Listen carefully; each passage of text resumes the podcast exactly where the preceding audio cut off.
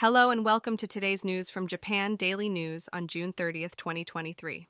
The Japan Meteorological Agency has issued a warning for heavy rainfall in a wide area from western to northern Japan, starting from July 1st. Due to the active movement of a front, there is a high possibility of extremely heavy rain, particularly in the Japan seaside where rainfall is usually scarce. The agency is urging caution against landslides and flooding in low lying areas, in other news, concerns have been raised about the aging giant Buddha statues that were built during the bubble era to attract tourists. Some of these statues have fallen into disrepair, causing anxiety and confusion among local residents. Experts point out that the maintenance and removal of these large statues pose challenges due to the high costs involved.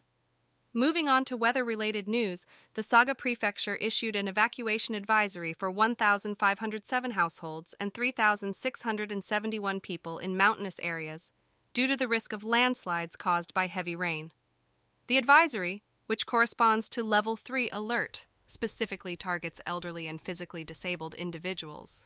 In a separate incident, it has been revealed that some of the stolen luxury watches from a series of wide ranging robbery cases including the one in Kyoto last year, were delivered to a high ranking member of a specialized fraud group based in the Philippines. The investigation is ongoing to determine the extent of involvement and the circumstances leading up to the incidents. In Yokohama, a 22 year old suspect with a history of dating the victim has been arrested for fatally stabbing an 18 year old female university student. It has come to light that a week before the incident, the victim had reported a fight with the suspect to the police, who were already aware of the situation. The police are conducting a thorough investigation into the nature of their relationship and the events leading up to the tragic incident. In Sioux City, a 42 year old mother has been arrested on suspicion of causing the death of her four year old daughter in May.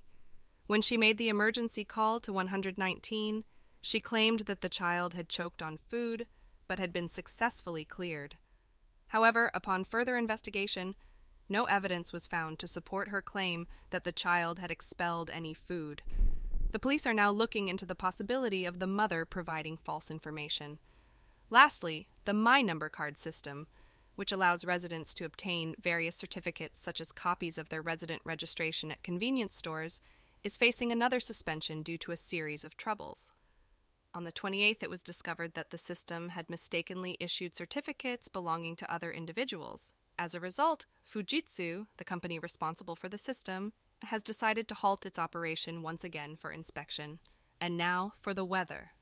Today in Tokyo, the weather will be cloudy with a maximum temperature of 25 degrees C. And that's all for today's news. Thanks for listening to Japan Daily News.